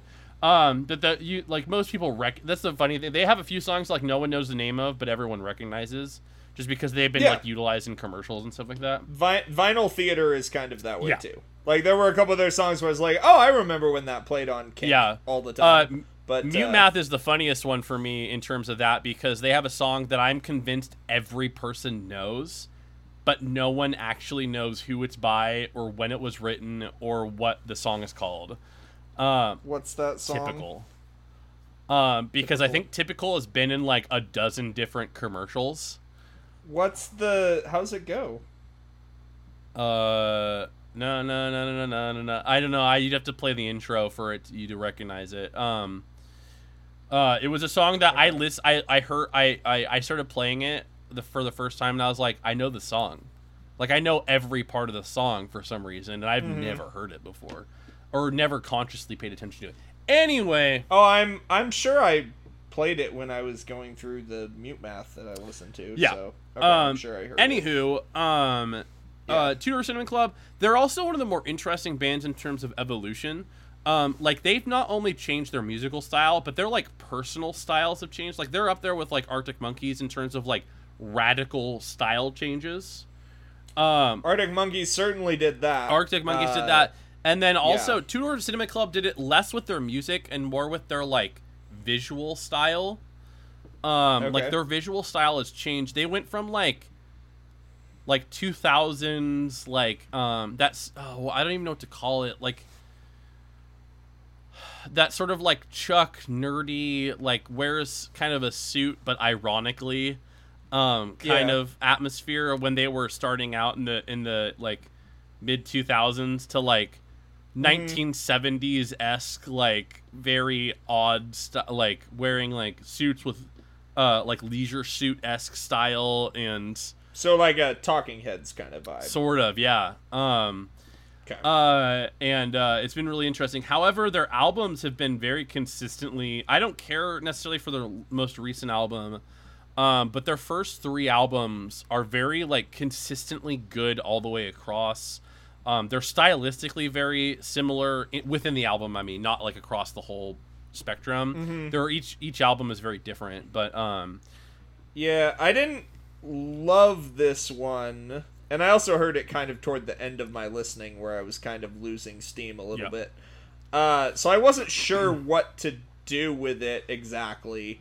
Uh, but it did seem like something that you would like. They so I'm are- not surprised. I'm a little surprised it's this high, but I'm not surprised that you like yeah, it, they they've so. kind of grown on me in the last like two years. Um, with uh, when I was working with Foxland and trying to develop uh, a style, they're one of the bands I drew heavily on. They're very very focused on melody. So even their like Mm, guitar parts mm-hmm. are very melodic. Um, Um, like I would say the Arctic Monkeys, it, Arctic is, Monkeys in the uh, beginning is is very much is fo- very much focused. Even though they're um, one of the things that makes Arctic Monkeys interesting, I have a point to this. I promise. In the in the beginning is that they're playing riffs, which are generally speaking melodically driven, but they're playing them as rhythm parts. Um, and so it's one of the things that like draws your ear to Arctic Monkeys because it's counterintuitive. Um, whereas uh, Two Door Cinema Club uh, is more traditional in the fact that they're like their melody, their uh, their guitar parts and their vocal parts are playing off each other. It's a melody and counter melody thing, which is very like interesting and pleasing to listen to, at least for me. Um, yeah. Cool. Uh, my number three is Taylor Swift. Okay, I have Taylor Swift on your list, but I had her lower. Okay. Uh, yeah. So Taylor Swift is probably the only, uh, the only person on this list that's meant something to me for more than five years. Um, I've followed her career extensively since 2008. Um, and just loved pretty much when it- every when it started.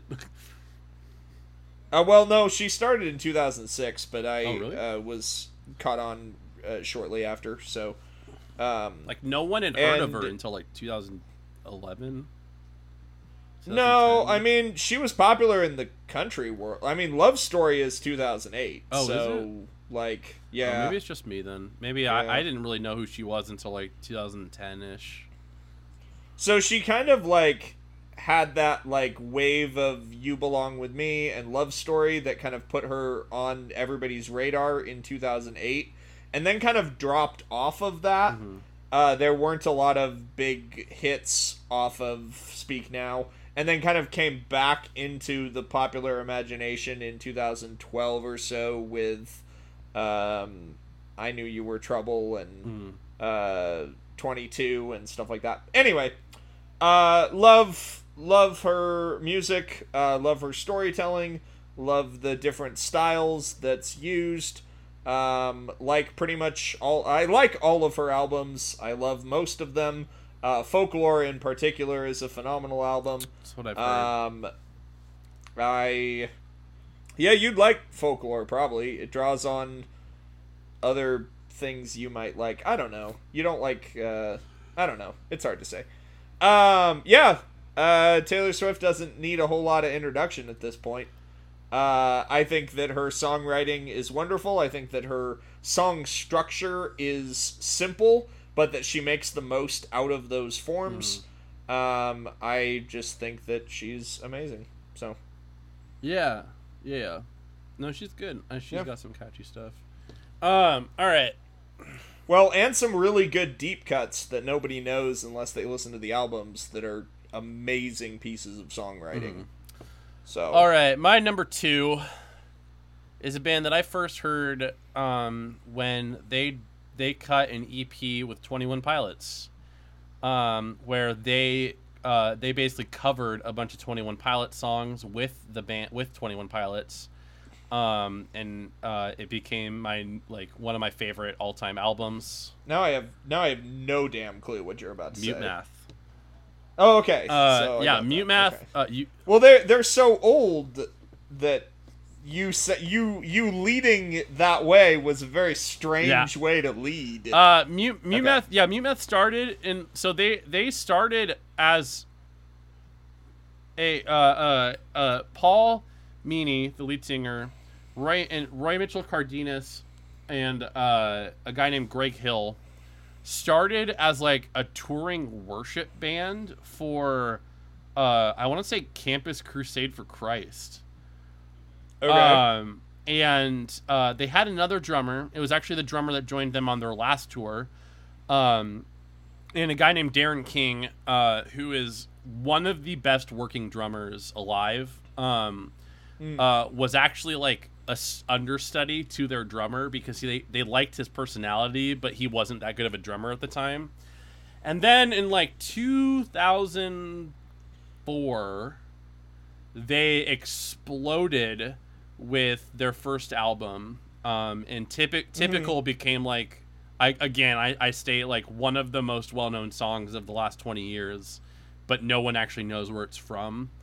Um, like I've played Mhm. this song for like I think I think Mute Mute Math is one of those bands that like I think a lot of people have heard of without really having particularly strong knowledge about. Yeah, because well, it's because they have a Uh, name that like doesn't stick in your brain unless you really actually want to listen to them.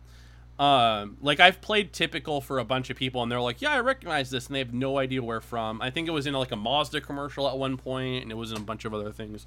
Anyway, um, they are, uh, they're one of the most interesting bands in my opinion to listen to all the way through their discography because you see them go from like a kind of traditional 2000s alt rock band with their self-titled album uh, where they have some of the their the the the, the band is ba- built off the backs of Paul Meany and Darren King.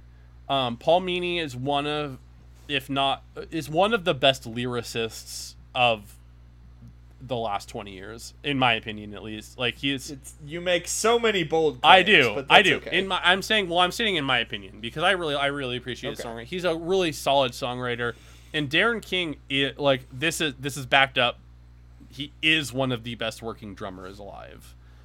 Um, Okay. he he did he was the um he was one of the the uh what's the word I'm looking for highlight players um uh, guitar center does a drum off competition every year and he in Mhm. like 2013 was like their um keynote speaker for lack of a better word where he like, keynote performer um where he went Okay. up and like uh did like a uh, basically like a ma- not a master class but like a master class performance on drum on drums and um he's ridiculously good um but he left this is the other case of, of a band that i started listening to them a month after they they the uh, darren king left the band. And a lot of people think Uh-huh. that darren king was the heart of the band. Um and he left. They did one more tour and then they broke up um for Mhm. good. But uh they they go from like from like alt rock to um they their second album odd soul was like a blue basically like a blues rock album. Um and then their third album uh, uh sorry their second album's armistice. It's very similar to me math the self-titled album. Their third album is odd soul which is basically like a blues album. And then they do vitals which is like almost like an 80s synth pop album. Um, and then they do Play Dead, which is like if you mashed all of their albums together, you would get Play Dead. Um, like they talk about how um, if Vitals is a an experiment in um, openness and allowing space to kind of come into the music, Play Dead is an is an is an example of like there's almost too much happening at any given time. Um they're uh it's it's some of the most intricate songwriting in terms of like rock music that i've ever heard.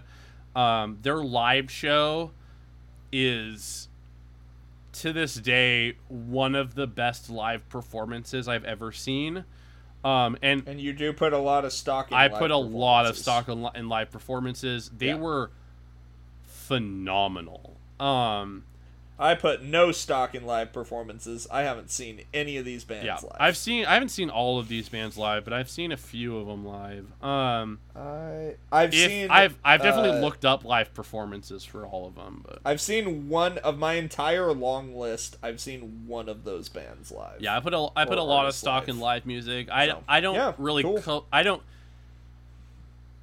There's an innate part of me that does not consider a band a quality band unless they can play as well live as they do in a studio. Eh, that's fair. Um, I mean, I think it's. Yeah. All right. Fine. I mean, I, I, it's just how I value music. It's a, it's a definitely a preference thing. I think part of Sure. as a performer, I think part of an important part of music is is performing that music. That's definitely not the case for. That's not an opinion that a lot of people, a lot, all people share. Um, but for me, it is, and so I, for my bands, these are all bands that like they play phenomenally. Even even if it's different, it's still phenomenal live as well as it is on the album. Yeah, that's So, fair. Mute math. Uh, number two for me is Jason isbell I knew that was gonna be wrong.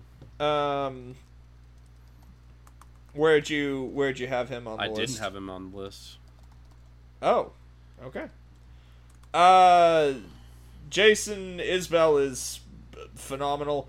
Uh, amazing songwriter, uh, amazing country Americana uh, sound. Um, but really, it's his it's his songwriting. That's what I've Um, heard. The songwriting, the songwriting on Southeastern is phenomenal. The songwriting on Nashville Sound is phenomenal. Even most of uh, his most recent album, Reunions, is very good. Um, just he makes there there's songs that don't have a lot of lyrics, but every single lyric counts. Like just pound for pound knocks it out of the park every time.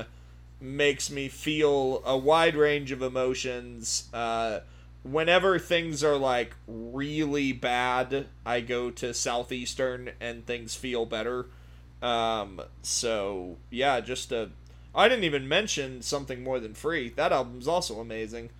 Uh, yeah. So just a, ama- I have several of his albums on vinyl, um, because he's just that freaking good. Um. Yeah. Just uh. yeah, I've heard a lot of good things about his songwriting. Um, unfortunately, I just don't care for most country music, and so I haven't really gotten a chance. It's much more Americana than country. Like if there's any country that non-country fans like, it's this kind of country. Mm-hmm. Uh, and he toured with Father John Misty, who's not country at all. So there's enough like overlap in their style and sound that, uh, um, Gotcha. yeah. So- All right, honorable mentions. Before we get to our number one, we're going to talk about our honorable mentions and our hated band uh, slash artist. Yeah. Um, so before we get to the hated bands, let's go through our honorable mentions. I'm just going to list off mine really fast. Um, these are bands. These these bands didn't necessarily all show up on my master list, um, because we had to cut them down to 20, and so I think there's, I think only one of them. Yeah, only one of them didn't show Okay. up. All right. So, c- calm down. Um, we didn't do news. We're we're like well on time. Uh, so my honorable mentions are Catfish and the Bottlemen, which is a band from Britain. Uh, they're they're they're they're like Wait, a band called Catfish and the Bottlemen is from Britain? I'm shocked. That sounds so oh, British. does it? I mean, That sounds so like it either sounds like anybody in the post punk 80s like Echo and the um, Bunnymen of the like 1984 or so like anybody post punk or else like totally British. Yeah. I mean, well, that's kind of where they fit to genre. Uh, genre like they they're a band that their goal setting out was kind of to bring back like old school British punk music. Um, and so they have a very like punk-ish rock sound. It's very basic. It's very stripped back, um, but they're uh, they're awesome to listen to. Um, okay, Panic at the Disco, uh, based off of my style. That's not hard to guess. Um, a band called Daði That's who Freyr I thought from. That's uh, who I thought. That's who I thought was going to be number three. Uh, I thought Panic was going to be on. okay, no, I I don't love Panic enough for them to be on my list. Um, Well, my my thinking was that you would have liked their old stuff, and then that you also might like their new stuff in a different way because of the like AJR kind of thing to it. So I thought there was a chance, and I know you love Brendon Urie. So I thought there was a chance that it would. Be Well, let's pretty high on your clarify something. I love to hate Brendon Urie because no Oh. one should be that good looking and also sing that Uh-huh. well. It's unfair. Um, when Uh-huh. whoever the creator was was dumping talent into that bucket, he definitely tripped Uh-huh. a little bit. Um, Yeah, it's not uh-huh. fair. Anyway, um, Daði Freyr is a band from Iceland. Um, they were a. I'm not sure if they won or if they were a. Uh, uh, a front runner for the uh, I think the 2020 Eurovision contest, um, or 2019 Eurovision contest. I'm not sure which one. Um, I want to say 2019, and I, I'm just gonna stop talking. Okay. They're good. Um, they're really good. They did a song called "Think About Things" um, about the lead singer's daughter. That was really cool. It's a really touching song. You should listen to it. Um, Wallows. Wallows is a band that's front uh, fronted by the guy from Thirteen Reasons Why. Um, and whatever you say about whatever you want to say about the show, uh, do it, but uh, also um, discount it when you're listening to Wallows. Wallows is a phenomenal indie band. And then my last one is Sir Sly, uh, or Seriously. I'm not sure if it's just a play off of the word or not. Um, I can't I can't tell. Um, and I haven't looked. Seriously. It could be. It could be. Well, I, I'm not. Yeah, I'm not sure be, if it's pronounced S- Sir Sly or seriously, and it's just like a mix up of the word. Um, but Uh. they're they're another like indie pop synth band that I like. Um, they've had music featured on uh, the show Lucifer, um, and uh, yeah, I don't think Danny liked them, but I do. So there you go. I, I didn't like I didn't like that. He didn't like them enough that he Um, texted me that I don't like them. They were like the only band that I didn't like on your list. Uh yeah, I so so uh Josh, uh we decided on the rule that bands and solo projects they might have done um meant two different things. Uh so because of that that knocked 3 uh artists slash groups out. Uh so I'll mention them as um uh, honorable mentions. Uh, we've got the Killers. I like the Killers a lot. I love Sam's Town and I love Battle Born. Hot Fuss is okay. Um, I also really love Brandon Flowers' solo projects, Desired Effect and Flamingo. I think those are amazing albums. Um, another honorable mention would go to Fun. Oh, Uh, and also interesting. yeah, and also Nate Ruess. Uh, a lot of people know Fun's uh, 2012 album. I think it's just called "We Are Young." Yeah, I think so. Uh, but the one before that is called "Aim and Ignite," and it is phenomenal. It is like like Queen mixed with indie pop. It, it is one of my favorite. Uh, I I think that album is absolutely phenomenal. Uh, amazing storytelling. I I more people need to check that one out. And then none there's no uh, hip hop on my list, which is unfortunate. I listen to a lot of hip hop. I, I like a lot of hip hop. The problem is I like albums. Like there aren't a lot of artists that I really like, but the one that would have made the list if I could combine solo stuff and non-solo stuff is Pusha T slash Clipse. Uh, because as the duo Clipse, they had several great albums, and then Pusha T's Daytona is one of my favorites as well. Gotcha. Um, so those are a couple of my honorable mentions. All right. Uh, What's your hated band? well, you have to Oh, guess. God damn it. I think it's uh, uh, uh Carly Rae Jepsen. Nope. I knew it. Is it is it is it Pink Floyd? It is Pink Floyd. Fuck me. I thought I thought you might guess uh, Radiohead. I had Pink Floyd on your list too.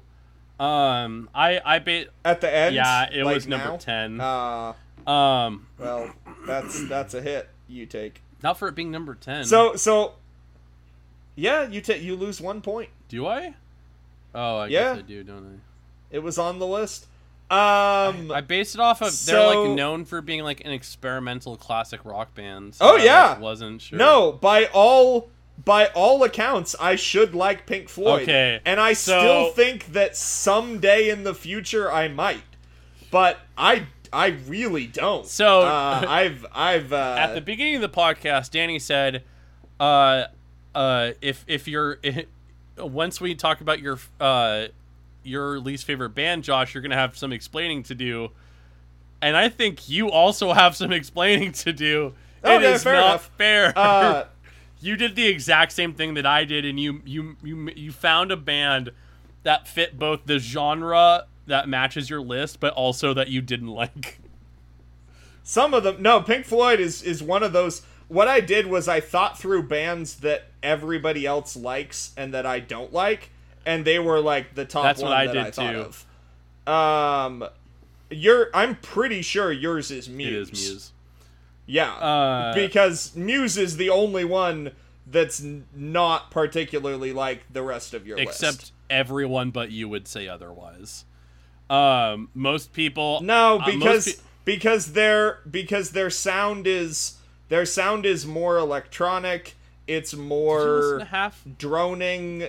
It it goes on uh longer. It's less about melody, Mo- like you say. Well, I'll put it this way: there are two. There are two reasons why I thought this would trip you up. First off, uh, a lot of people I've talked to would say that not, most of the bands on this list don't exist without Muse. I think that's a fair thing to say. Um, and then also, i those same people have said, "I'm surprised you don't like Muse." Um, that's also a I have to say. disliked Muse for a long time. Um, I don't think Sure. anything they're doing is particularly creative. Their songs are kind of boring to me. yeah, Uh, I, I think there are other bands that do similar things that do them better. Uh, I I don't hate old Muse like their first two or three albums. Uh I I really don't think anything they made after that is worth very much. I've tried. I genuinely because so I played in a band called Foxland, and the other two guys love Muse. And on Sure. top of that, not only do they love Muse, but we have like indirectly pulled influence from Muse.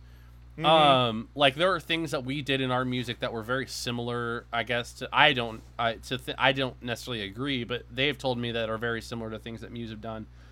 I yeah, I don't. I don't know. Uh, aside, like supermassive black hole, the one that was that was featured in Twilight. Oh, funnily enough, um, uh, uh, fuck, what song was it? Was it typical? Typical was also featured in Twilight. The Mute Math song "Typical." Was Okay. also, that's why another reason why people know it. Anyway, um, that's the only song from Muse that I'm like, it's all right.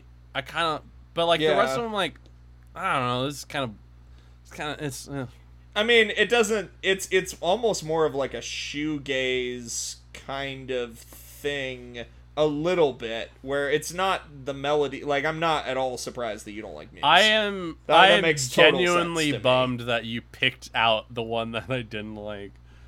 Oh, what you're really bummed about is how quickly I did it. Like I looked at your list before hearing anybody and was like, it's probably God Muse.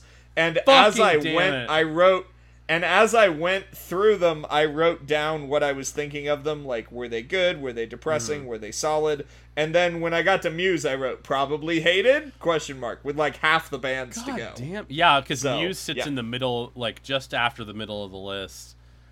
Yeah, and I was already like, it's God Muse. it. But even before that, I was pretty sure. I tried Muse. so hard too to figure out like a band that somehow fit into like Muse does. It is different than the other bands, but it does more or less fit into a similar Yeah, area. totally. Um, before Yeah. we move on, though, uh, before we move to number one, I do want to highlight a couple of other bands because something Dan- Danny called me out on something when we um, when I sent him my list, and that was that I have Yeah. almost zero female representation on my list. Though you do have some lead singers for Grouplove and CHVRCHES that didn't Grouplove, list. CHVRCHES, and the Hush Sound, all three of which have. Oh, have, yeah, the Hush uh, Sound, Well, yeah. Hush Sound is half and half. Um, it's uh, uh, they have two lead singers and um, and yeah, they have two lead singers. That's all I had to say on that. But I do want to call. I, I want to. I want to point out something, and I want to call out a couple bands. This is partially due to the way I listen to music. I, I, de- I tend to pull influence heavily from the bands I'm listening to. It's why I listen to these bands Right. And just it's just by nature of that that most of them are are male led um and Right. then also the way i picked out these Well, bands the- was by scrolling through my apple music list and going Well, and in in fairness, like the indie rock scene that you're drawing on is pretty male Yeah. and very very white. Like it's it's a pretty homogenized thing. yeah it's so it's not I, yeah. it's not yeah um that isn't to say that there aren't people of other races and sexes i don't like because i'm gonna point this out um because Mm-hmm. I, I texted danny this before that um i i went to my uh now defunct spotify uh, account that i don't use Mm-hmm. and i scrolled through all the artists i used to listen to and i was like oh shit there are a bunch of female artists that should be on this list that I just forgot about because I don't remember anyone's names. Um, like Yeah. to to co- to create this list, I literally just went through my Apple thing and I created a Right. master list of artists that I really liked. and then I just narrowed it down Mm-hmm. to twenty. A couple um, that should be on this list: um, the artist Ashe, um, who did a really popular song a couple years ago called "Moral of the Story." Um, Sucre, who used to be part of the uh, of uh, not Emery. Um, shit, there was a female pop band that she played in in the 2000s that was relatively popular. I don't remember their name, um, but Sucre um, is a side project created by Darren King and his wife, um, and his wife is the primary songwriter. He just kind of plays there, um, and they're really good. Uh, she's particularly she's a phenomenal songwriter. Um, and then the band Flora Cash, half of which is um, it's a duo, um, half of which is uh, um, a woman. That made it sound really like token. Um, but you know what I'm trying to say. Uh, I just wanted to call them out. Those would have uh, those would have probably tripped me up because I've never heard of any of those. yeah, those. those are three so- artists that should have been on my list. Um, but because I haven't fully gotten everything over to my Apple Music because it's Sure. a new thing that I'm using, um, I haven't. I just wanted to like call out the fact that I'm not entirely. yeah, yeah, no, that's good. That's good. uh, I'm not sexist. well, I and I'm just- not happy. I'm not happy with how white my list is, but like I said, I really love hip hop. Mm-hmm. I don't have a favorite artist that I like listen to all the time. Yeah. Like I, I'm, I go hard on variety all over the place. I so. don't, but I've already explained why. Um, Yeah. all right, Danny. Uh, so your your number one band is Twenty One Pilots. Tell us Yeah, why. my no- Briefly, I don't know if that's You've- possible. you've talked- Uh, you've talked so much love of Twenty One Pilots yeah, on I did this a whole thing on them. Uh, You you can you can rein it in a little bit. I uh, think that the songwriting is impeccable. I think that the music uh, pulls from almost every genre possible, uh, whilst being original in its uh, in its creation. I think that the fact that they didn't start out as a band that sounded out like a lot of bands that we now know as being like very creative in their songwriting started out as bands that weren't creative in their songwriting. Uh, 21 Pilots has always been an outlier. It's one of the reasons why they made it so big so fast. Um, was because they uh, don't sound like they their closest relative is Linkin Park, and Linkin Park sounds Yeah. nothing like 21 Pilots. Um, Yeah, I think that's fair. they they merge uh, pop and rock and metal in some instances with uh, and they I mean hip hop. yeah sorry There's quite a there's quite a bit of hip hop. yeah um they uh Tyler Joseph you you le- you left off like one of the most I know like, I well sorry I distinctive features of when I band. said pop I meant hip hop and I just said it wrong Oh, okay. um okay. I mean, there's pop Yeah. there too, but like yeah the the the like ska yeah kind of thing without a ska beat. yeah I fucked it up um Is kind of how they they it, yeah. uh Tyler Joseph has been uh has is one of the best songwriters I've ever in my opinion I've ever heard. His music is both from the heart and very inventive whenever they do a new album. They're very intentional about um about uh not what's the word not adapting not changing about evolving their music over time so it's not the same thing over and over again even from um their second album regional at best to vessels which are basically they sound very similar but they are also very different from one another um they for for what it's worth, I think Vessel is their best album by far. i So, love you don't agree. no and that that's i love blurry But- face is my favorite album Blurryface was number two on my albums list Okay, I would have put it at number one. favorite so- worst nightmare was my number one um Yeah, for yeah, yeah, for that. reasons um i yeah i i they're the only band where i have fully immersed myself in in beco- being Yeah, obsessed. you've gone real hard. Yeah. uh and you know all the lore. You've quizzed me on Yeah. the lore. I've done poorly on the lore. Yeah. uh yeah and i just So, i yeah. yeah. i their live show is phenomenal and there you go So I'm gonna preface this because otherwise you're probably not gonna believe me. Uh, so this person, uh, I just have a question to ask you because you you made that comment where I'm not going to believe you. Am I am I about am I about are we about to end this podcast over my anger over your num- number one? I'm not sure. Uh, let's hope not because I need my prize. Um, but I do want to assure you that this is not a lie. This is 100% my favorite Okay. artist over especially over these last like couple of Okay. years. This is the person that if if even if I don't listen to a lot of people very often, almost every month I listen to this artist. You said artist in person, so I know I'm wrong. Mother what did you have? I'm just curious. motherfucker. Talking heads. Oh, okay. Uh no. Mother It's not talking fucker. heads. We did a whole podcast Um, on that goddamn musical. You I did. it. but you talked so highly of Talking Heads. Sure. Talking Heads is great. Okay. Go, Uh, go. this uh it's Carly Rae Jepsen. Fuck. Um I'm want to rage. I'm gonna rage quit. You're allowed to rage. Uh, so, as you, many people out there might think, she's saying "Call Me Maybe" and nothing else. Well, after "Call Me Maybe," she made four of the best pop albums I've heard in ever, uh, including "Emotion" in 2015, which is the best, like my f- absolute favorite, and I think absolute best, like standard pop album ever. Like, if you haven't heard Emotion, go listen to Emotion. She followed that up with B sides to Emotion, which are nearly as good, Dedicated, which is nearly as good, and B sides to Dedicated, which are nearly as good. I recently made a list of my 100, like, best album, not favorite albums, best albums. All four of those are in my top 100. Like, I think so highly of these pop albums.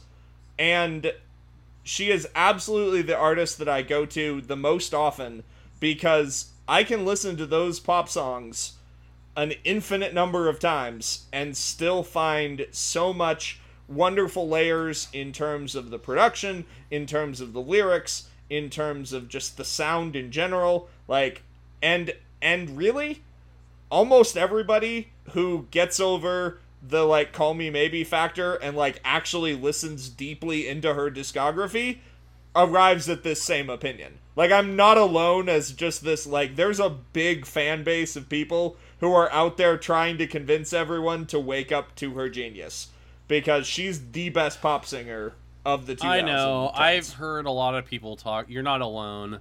I've I there are people even in my circles that talk about how good her other albums are. It's I- I haven't- And I- and actually the album that Call Me Maybe is off of is also pretty good. I yeah. Um, it's I haven't heard really anything except for Call Me Maybe. I mean, Cuz she doesn't have any hits. yeah, there's a chance I might have heard Yeah. other things just randomly. I I tend to forget. Maybe Cut to the Feeling. I think that's been Maybe couple there things, I, I tend to recognize a lot of music that I have no idea what the name of it is, but I I couldn't tell you. Anyway, But I I promise you no, I believe you. I believe you. that's I believe I believe the one. you give you've one. given me enough reason to to not doubt you. I am angry it's not talking heads. Um sorry. uh I I Danny there are 10 items on this list and I got 4 of them on the list. And of the 4, not one of them was in the right place. that's I got two of them one off, and then two of them were like just there. That's pretty good. um, I got I got I got 7 of your 10. But I also like I studied this. Like I I did spend 7 hours Yeah. listening to to these be samples fair, yeah, to Dan, Danny put to try and figure this out. Danny put far more effort into actually trying to figure it out. I I didn't. The ones the ones I missed were Panic, AJR, and Daði Freyr. yeah I So I don't know if I could have put the effort into it that you put into it. I I'm It's like okay. I'm very selective over the music I listen to. Like I, it sounds so you yeah, you've already you've already said that. So, I well, yeah. I feel the need to defend myself because I get shit for it all the time from people where they're like, "You should I mean, you do you. um, but I like I'll turn off the radio if I don't like a song, or I'll I'll even when I'm doing rant, like I'll skip songs from artists I like because I don't like that one song. Like, I mean, there are a lot of different ways to listen to music. I understand that, like, truly, my like Spotify like wrapped top artist of the year is probably someone I've heard eight to ten hours of. Yeah. Like, if you if I've heard three hours of your stuff, you might be top five. Like, like, it's I'll listen to two hundred different artists or more in a year yeah, I and some people will listen to like seven and like that's fine there's just like wildly different ways that we use music yeah I and spotify makes it great to use uh, music in lots of I ways, so- identify myself very much as a student of music, and I Mm-hmm. I dissect music. Like I'll I'll spend Mhm. weeks listening to one band. Right now, Mm-hmm. I've spent the last three weeks listening to the same eight songs from Wallows. Eight, eight Okay. songs.